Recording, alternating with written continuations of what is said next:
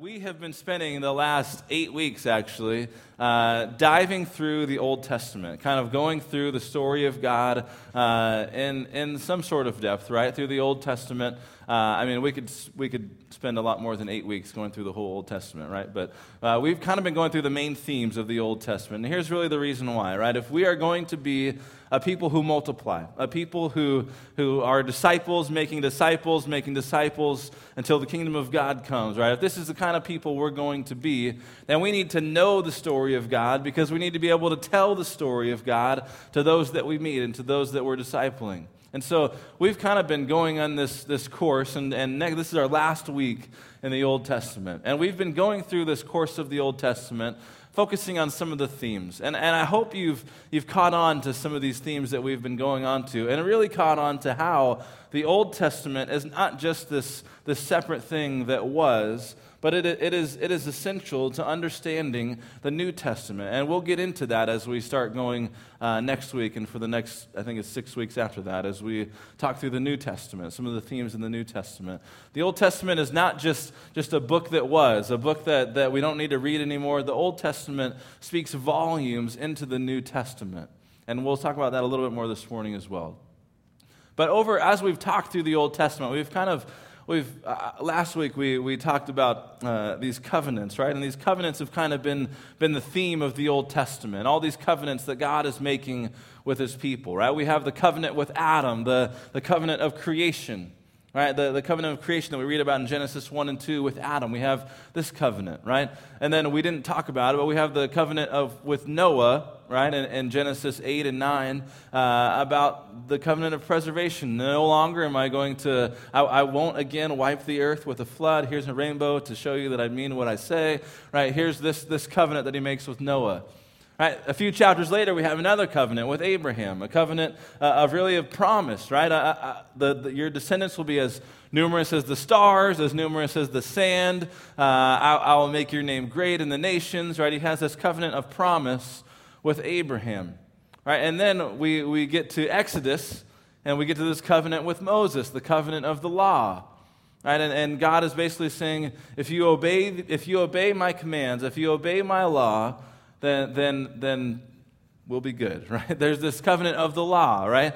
And, and I hope you realize that as we're talking about all these different covenants, that they're not, they, they don't supersede each other, right? They're not, one is not bigger than the next. One does not cancel out the next one, but in essence, they build on each other a little bit, right? Because after the law, we have this covenant of the kingdom that we talked about last week in 2 Samuel chapter 7 and God establishing the kingdom of God. And I hope you, I hope you get where I was coming from last week. I hope you, you understood why I was so passionate at the end there that the kingdom of God is not something that we wait for anymore. The kingdom of God is here and now, and, and but not yet, right? We have all we have access to the kingdom of God. We live in the kingdom of God, and so our lives need to be dedicated to this kingdom. I hope you understood why I was so passionate about that last week as we made the connection from the Old Testament to the New Testament within the kingdom of God. All right, this week this week, uh, there, here, but here's the thing. Uh, sorry, I'm not going to get to this week yet. This, after all of these covenants, there's still a problem. And here's the problem is that the people of God are idolatrous. Right? The people of God see, see a golden calf and they think, you know what, I want to worship this right? They, they, think, they see uh, in, in some of the Old Testament, we see the worship of Baal and some other of these gods, and, and we see the people of God chasing other gods. They're idolatrous. And, and because of that, the people of God are immoral in many ways. Because a lot of the worship of these other gods are things that are not contained in the law of God. Right? We, we, we see uh, in some of the prophets calling out the people of God for, for doing things like sacrificing their kids to, to this other God. And sometimes I read the Old Testament and I think, how do we get to this point? Like, how, how do the people of God who have seen all of this stuff get to this point where, I mean, think about this. They've seen, they, they hear the stories of them coming out of Egypt, of God parting the seas and then killing all the Egyptians in the same sea that they just walked dry land around. Right? We, we see the, the fulfillment of the promise. Here's the promised land. We see all of this. And then all of a sudden, we get to this point where the people of God are, are saying, you know what would be good to, to worship this other God is to sacrifice my own kid. How do we get to this point? But then I think about that and I think we do the same thing sometimes. I mean, we're not going to sacrifice our kid, especially on Father's Day. I won't talk about that. I've thought about it a couple times, but I didn't do it. Right, we're not going to do that, but, but sometimes we, we are these people of God at our core. Right? We see all of the things that God brings to the table. We see who God is. We've seen the blessings of God. We've seen some miracles of God, even. We see all this stuff, and that yet, day after day after day, we find ourselves chasing other things. And we find ourselves going after other things and not being true to the gospel. Are we not the same people as the Israelites were? Sometimes I read the Old Testament and I think, man, come on, guys. Seriously.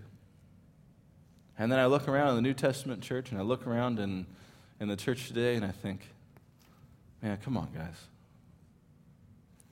This is who we are. This is what we've kind of what we've become. But, but this is the gospel. Pastor Chris, the gospel is not that the people of God are sinful. No, that's not the gospel. That's just part of the gospel. The gospel is this that the people of God are inherently sinful.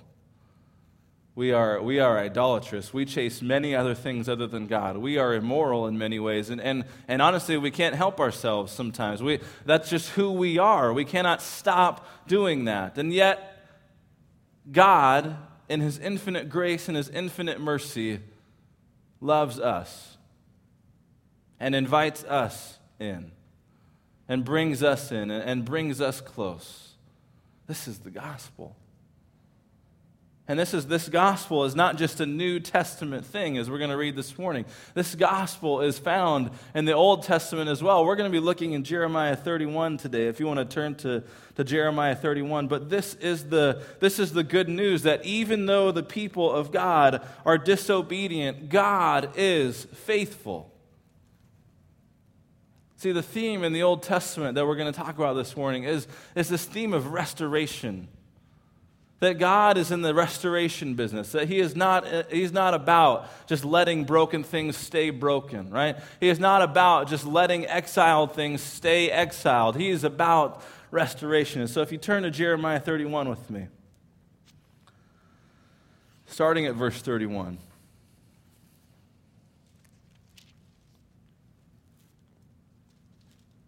Here's what, here's what Jeremiah says. He's just as Jeremiah, the prophet Jeremiah, speaking on behalf of God. And here's what he says The days are coming, declares the Lord, when I will make a new covenant with the people of Israel and with the people of Judah. Right? We've heard about all these covenants. Now we're going to get a new covenant. What's this new covenant about? It will not be like the covenant I made with their ancestors when I took them by the hand to lead them out of Egypt, because they broke my covenant, though I was a husband to them, declares the Lord. This is the covenant I will make with the people of Israel after that time, declares the Lord. I will put my law in their minds and write it on their hearts. I will be their God, and they will be my people. No longer will they teach their neighbor or say to one another, Know the Lord, because they will all know me, from the least of them to the greatest, declares the Lord. For I will forgive their wickedness and will remember their sins no more. Whew. This is, this is arguably one of, the, one of the more important passages in the Old Testament. This is the, the new covenant. That this is really the, the New Testament in the Old Testament, right? Here's the, the, what he's prophesying here is the coming of Christ and this new covenant, which is a covenant of, of love and it's a covenant of forgiveness. It's a covenant of, of grace and of mercy. It's been called the, the covenant of consummation, right? It's the, really the consummation of all these other covenants that God has made in this one covenant that we read in Jeremiah 31. And I want us to see how, how this covenant brings together really everything that we've talked about over the last eight weeks as we've talked through the Old Testament and some of the covenants in the Old Testament. this covenant here brings, really brings it all together. And I want to I wanna put us in the shoes of, of those who are hearing this in Jeremiah 31, eh, because these people are in the midst of, of despair. Right? These people are I mean, Jeremiah is kind of one of these books that you just feel bad almost for the people of God. The people of God are constantly disobeying and constantly going out of their way to, to not do what God says. Jeremiah says over a hundred times in this book, repent, repent, repent, over and over and over again, repent. And the people of God are continuously disobeying. Repent, repent, repent. And because of all of the disobedience, the people of God are going to be exiled. Jerusalem is about to be destroyed. And the people of God are in a place of despair at this point. And Jeremiah comes in the midst of all of this, and really for the like 31 to 33, 34 chapters, those, those chapters, 31 to 34, are really kind of these chapters of hope for Israel. Right? Even in the midst of this despair, God says, I'm going to make a new covenant with you. We're going to do this again. Even though, even though you disobeyed me, even though I was like a husband to you, let's do this again. I'm going to make a new covenant with you. So I want to put us in the shoes of those that are hearing these words from Jeremiah. And I want us to just, just think about this. We are going to receive a new covenant. What does this mean? What does it mean for the people of God to, to receive this this new covenant. And it really, this is a new covenant that, like I said, it consummates all the other covenants. It doesn't necessarily make the other covenants obsolete. It doesn't, it doesn't mean to forget the other one. In fact, many of these, many of the covenants we've already talked about have the same components as this new covenant. Uh, let, us talk about some of those real quick. Let's talk about the, the law of God, right? We, we see in Moses this, this covenant of the law. In Jeremiah 31, it's not, it's not we're, we're let's do it this way. The old covenant, right? How, how was the old covenant? How did the old covenant talk about the law of God? Well, the law of God was written on stone tablets. Right? The law of God was written on stone tablets. What does Jeremiah 31 say, say about the law? He says, I will put my law in their minds and I will write it on their hearts. Right? No longer is this just something that is, that is to see, that's not, that's kind of distant, right? This is something we can read, this is something we can know. But now, Jeremiah 31 is saying, no, this is something that you are. I'm going to write this law on your minds. I'm going to write it on your hearts. Interestingly enough, this isn't even the first time that Jeremiah has talked about writing on people's hearts. All right, if you turn back with me to chapter 17, just a few pages, chapter 17 verse 1, he says, Judah's sin is engraved with an iron tool, inscribed with the flint point on the tablets of their hearts. All right, so what is written on the, on the people of God? What is written on their heart? It's sin. Sin is written on their hearts. Right, and then if you read again just in the same chapter, verse 9 says this The heart is deceitful above all things and beyond cure. Who can understand it? And it goes on to say, I can. I am the Lord. I can do this, right? This is, this is what it means. This is, this is the new covenant. In the new covenant, we, we get the law of God written on our hearts. I mean, this is, this is really the greatest need that we have. We need a heart change. All right, this is, this is the greatest need we have as Christians. This is the greatest need we have when we come to Christ. We need a new heart. We need a new heart. And this is honestly the promise that we get in Ezekiel. Now, if you turn with me, I know we're flipping a little bit today, but turn with me to Ezekiel chapter 36. And Ezekiel is really on the flip side of this exile that Jeremiah is talking about. Right? Ezekiel is written after Lamentations. It's, it's just a couple books after jo- uh, Jeremiah. And it's not, uh, here's what he says. Starting at verse 24. Ezekiel 36, starting at verse 24. For I will take you out of the nations. I will gather you from all the countries and bring you back into your own land. What's he saying? You're not going to be exiled anymore. This is the, the flip side of this. Remember, I'm telling you that in Jeremiah, Jeremiah is speaking to a people who are just in despair because they're about to be exiled. Jerusalem is going to be destroyed. And here we have Ezekiel on the flip side of this For I will take you out of the nations. I will gather you from all your countries and bring you back into your own land. I will sprinkle clean water on you, and you will be clean. I will cleanse you from all your impurities and from all your idols. I will give you a new heart and put a new spirit in you. I will remove from you your heart of stone and give you a heart of flesh. And I will put my spirit in you and move you to follow my decrees and be careful to keep my laws. Then you will live in the land I gave your ancestors. You will be my people, and I will be your God. Does that sound familiar? That is Jeremiah 31. I will save you from all your uncleanliness. I will call for the grain and make it plentiful, and will not bring famine upon you. I will increase the fruit of the trees and the crops of the fields, so that you will no longer suffer disgrace among the nations because of famine. Then you will remember that your evil ways and wicked deeds, and you will loathe yourselves for your sins and detestable practices. I want you to know that I'm not doing this for your sake, declares the sovereign Lord.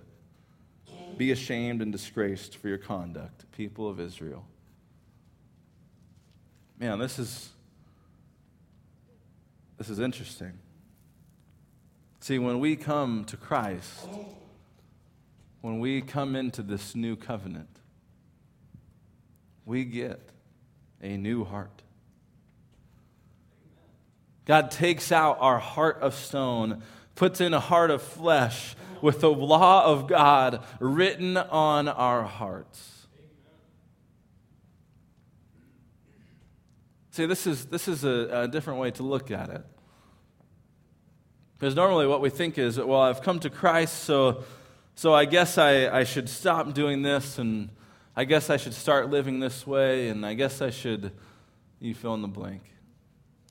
And really, here's what it is man, I have found a treasure in Christ that is more valuable than anything that I could ever imagine. And so the way that I live comes from my heart. It doesn't come from a, from a sense of duty or a sense of, I have to do this. The, the way that I live comes from a place of love to God. It comes from a place that God has, has written this on my heart. And so I live this way because I love God, not because I, I need to please God. I live this way because God loves me and died for me and sent his son for me and raised for me. I, I have this sense of love towards God. And so this is why I do live the way that I live. It's not out of a sense of, of duty. I mean, think about this way. If I was to come home from a day of work and just give Rachel just a big kiss, and she said, well, What was that for? And I said, Well, you know, this book says that I should, after a long day of work, I should come home and I should, I should give you a kiss. And, and you know what she would do with that book? She would shove that book down my throat so fast, right? This is, that's not what it's about. Right? Why do I come home and give my wife a big kiss after a long day of work? Because I missed her, because I love her, because I want to be with her. Why do we do the things that we do? Why do we live the way that we live is not because we have to, not because the book tells us to. It's because we have a love for God that changes the way that we live. We have a new heart. All right, this is, this is, this is good stuff here. I mean, the law of God is no longer just written on tablets, but it's, but it's written on our hearts. It's part of who we are. This is the new covenant. Well, how does the, how does the new covenant talk about how we relate to God, how we, how we know God? You can remember in the, in the Old Testament, right? We, we read about how, how Moses was the one who could meet with God. Moses would go into the tent, and the people would, would stand at the front of their own tent, and they would worship God because they knew that there was a man meeting with God in the tent of meeting. Right, this is how the, the people of God knew God really from a distance. See, but in the new covenant, and the new covenant, it's a little bit different. The new covenant is, is a lot different. I mean, you go back to, to Jeremiah 31 here.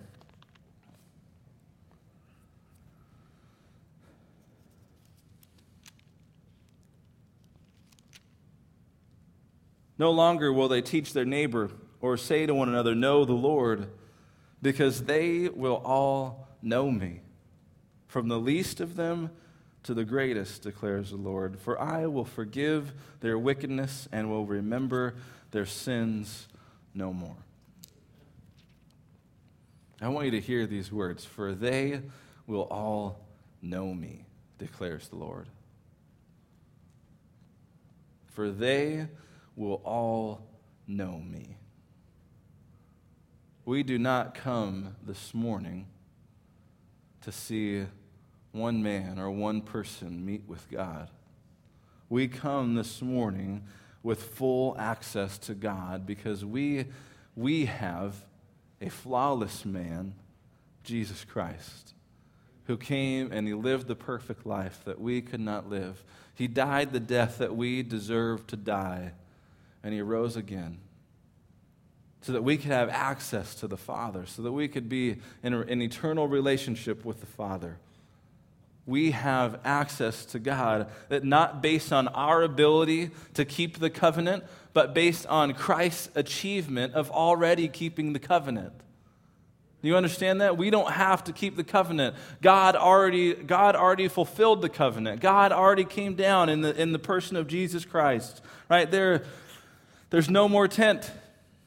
We don't have to go to a certain place to meet with God. We have access to God. We have direct access.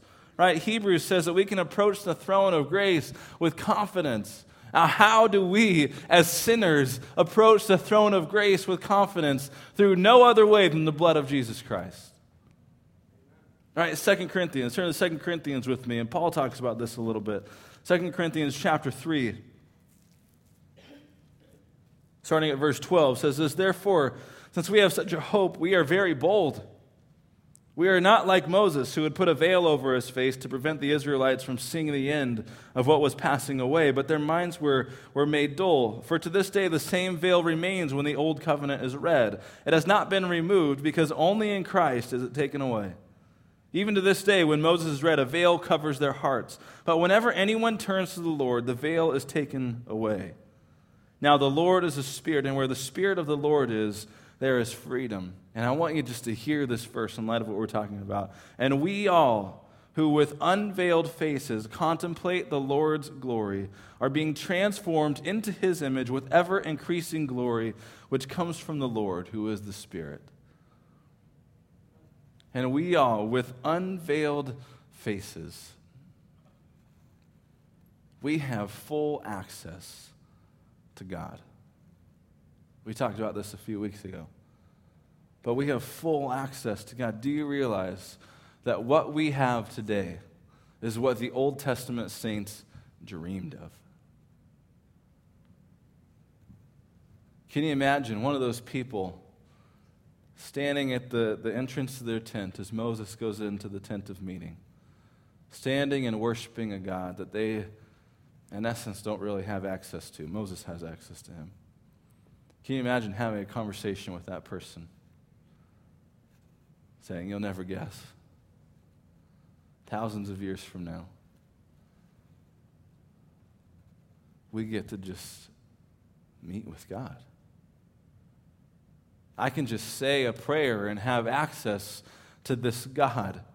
This God speaks directly to me through his word. This God, I have direct access to this God. They, they would fall on their faces. They'd be like, this is what I dreamed about. This is, this is what the Old Testament saints dreamed about. And the new covenant, the, the, the, this, we have full access to this God.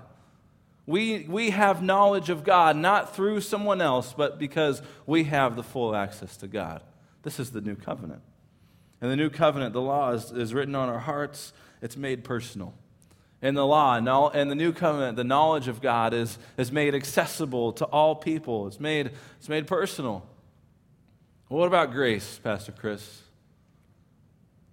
Some of you just smirked a little bit. Grace in the Old Testament. Grace is a New Testament thing, right, Pastor Chris? Grace is not in, in the Old Testament. Well, it is. Grace is all over the Old Testament. Grace is found in the Old Testament anywhere that you see anyone making a sacrifice for their sins, because what is happening in this sacrifice is that God is, is passing over that sin. If there, there's, that's grace. Grace is all throughout the Old Testament. what about grace in this new covenant, Pastor Chris? What about this? Well, talks about this forgiveness of sin. All right, let's go back to, let's read that real quick. Jeremiah 31. For I will forgive their wickedness and will remember their sins no more. I will remember their sins no more. Turn one more place with me Hebrews chapter 10.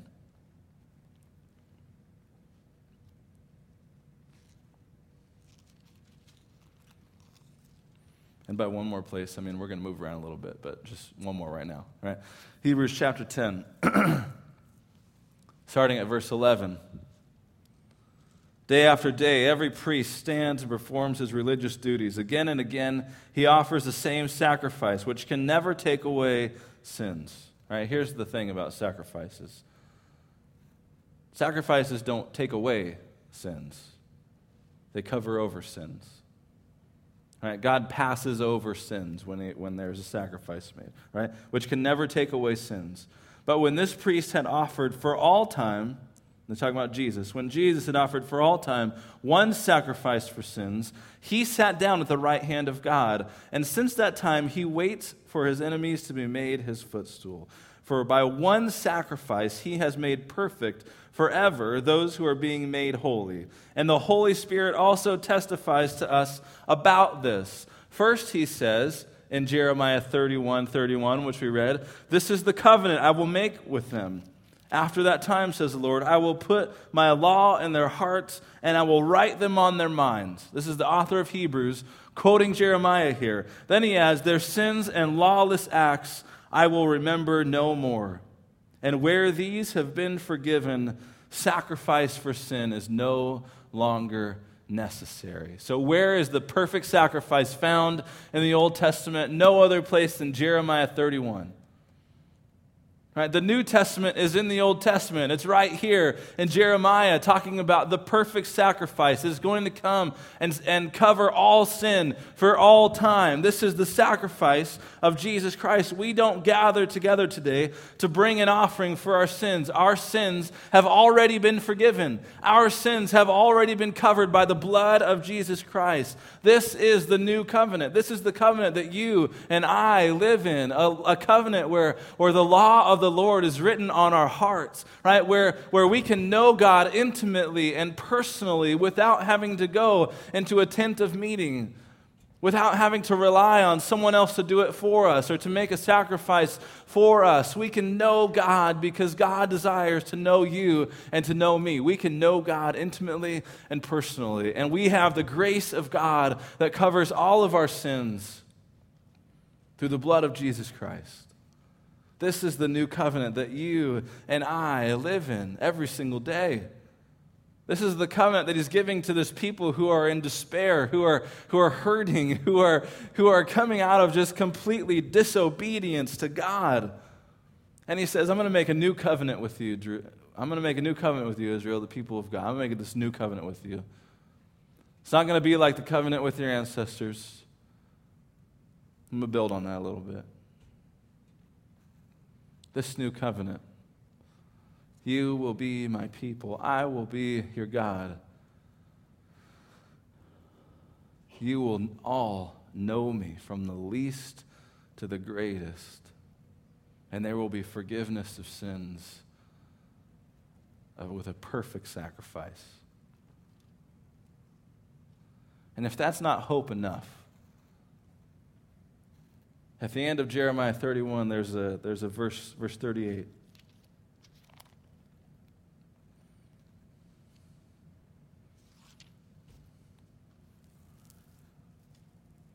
The days are coming, declares the Lord, when the city will be rebuilt for me, from the tower of Hanel to the corner gate. The measuring line will stretch from there to straight to the hill of Gareb, and then turn to Goah, the whole valley where the whole valley where dead bodies and ashes are thrown, and all the terraces out to the Kidron Valley onto the east, as far as the corner of the horse gate, will be holy to the Lord. The city will never again be uprooted or demolished. Remember, these people are facing the destruction of, of Jerusalem, and they're anticipating here a new city. Where do we read about this, this new city and the, the new covenant? Well, in the end of the book, Revelation, Revelation chapter 21, verse 1 and 2 says this Then I saw a new heaven and a new earth. For the first heaven and the first earth had passed away, and there was no longer any sea. I saw the holy city, the new Jerusalem coming down out of heaven from God, prepared as a bride, beautifully dressed for her husband. And I heard a loud voice from the throne saying, Look, God's dwelling place is now among the people, and he will dwell with them. They will be, they will be his people. And God Himself will be with them and be their God. Where have we heard that before? That's Jeremiah 31 I will be your people, I will be your God, you will be my people. They will, they will be his people, and God himself will be with them and will be their God. He will wipe away every tear from their eyes. There will be no more death, or mourning, or crying, or pain, for the old order of things has passed away. We have a, a hope for this new city this new heaven and a new earth, this new Jerusalem that comes down. We have hope in this new city. This is the new covenant that you and I live in right now, today. Pastor Chris, but we're reading the Old Testament. I know. How awesome is that? The Bible that we, that we read and that, that shapes us and that God speaks to us is not just the 26 books in the New. There are Old Testament scriptures that are essential for us to understand the New Testament fully. To understand why the coming of Jesus was so important, we have to know the Old Testament to understand the whole, the whole sacrifice of Jesus. Why, why is Jesus coming and, and living a perfect life? Why is that important? Why is it important that he died? Why is it important that he raised from the dead? Well, read the Old Testament and we'll find out. Right? This is, this is an important book for you and for me to know. And if we're going to be disciples who make disciples, if we're going to be able to, to know the story and to tell the story, we can't leave half of it out. I got to know it. We got to know it.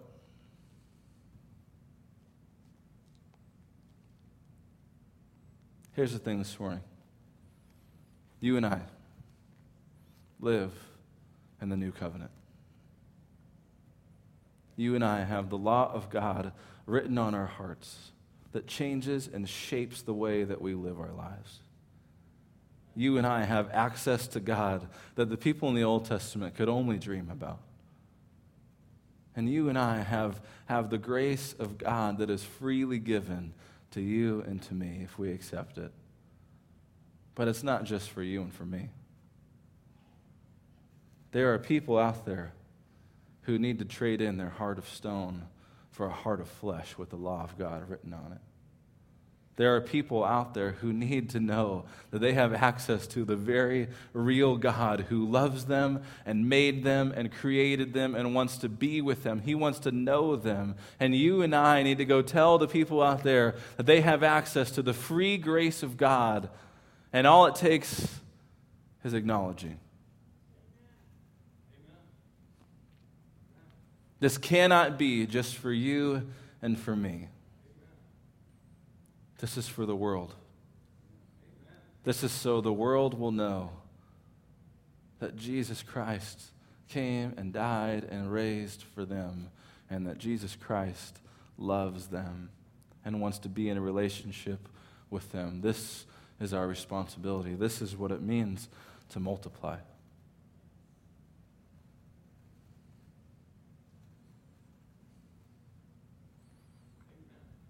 Next week, we're going to jump into the New Testament. And I'm excited. But we can't have that without also being where we've already been. And so as we move forward this week, I want you just to, to be thinking about this. Be thinking about these covenants. Be thinking about the Old Testament. Be thinking about all of this stuff that we've heard and let it just be, be sealed on your hearts. Not, let it, not, not to let it just go away and, and be done with it. Let it seal on your hearts. Let it be a part of who you are because it is a part of who you are. This is a part of your identity in Christ. Let's claim that this morning. Let's pray. God, we love you, and we are thankful for you again. God, this morning we come and we, we pray to you. We come and even just this act of praying to you is acknowledging that we have access to you that is unparalleled. That the people in the Old Testament we're reading about have, have, they would be just so jealous to know that we can just sit and pray in a room like this together and lift up all of our words to you, and you hear every single one of them. God, we pray to you and we just acknowledge you this morning. God, we love you and we, we just acknowledge your love for us that we don't deserve. God, we acknowledge the fact that, that we can know you. We acknowledge the fact that, that, we, that your law is written on our hearts, that it's a part of who we are. God, we acknowledge that, that your grace is a part of who we are. God, may we go forward this week and may we make a difference in other people's lives because of this knowledge. God, we could share the gospel today based solely on what we've heard in the Old Testament. Would we go out and do that? Would we go out and make a difference in our world for you? May we be disciples who make disciples. May we go out and multiply today. God, we love you. In Jesus' name, amen and amen. Amen. Would you stand with me this morning?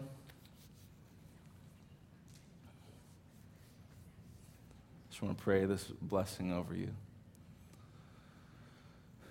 May the God of all grace, the God who makes himself available for you to know him, may this same God who has written his law on your hearts go with you, go ahead of you, be in your conversations, be in your workplaces, be in your homes, that you might make a difference for him this week. May you go and be a disciple who makes a disciple. May you go and multiply. Go in the love and the peace and the grace of Jesus Christ this morning. In Jesus' name, amen.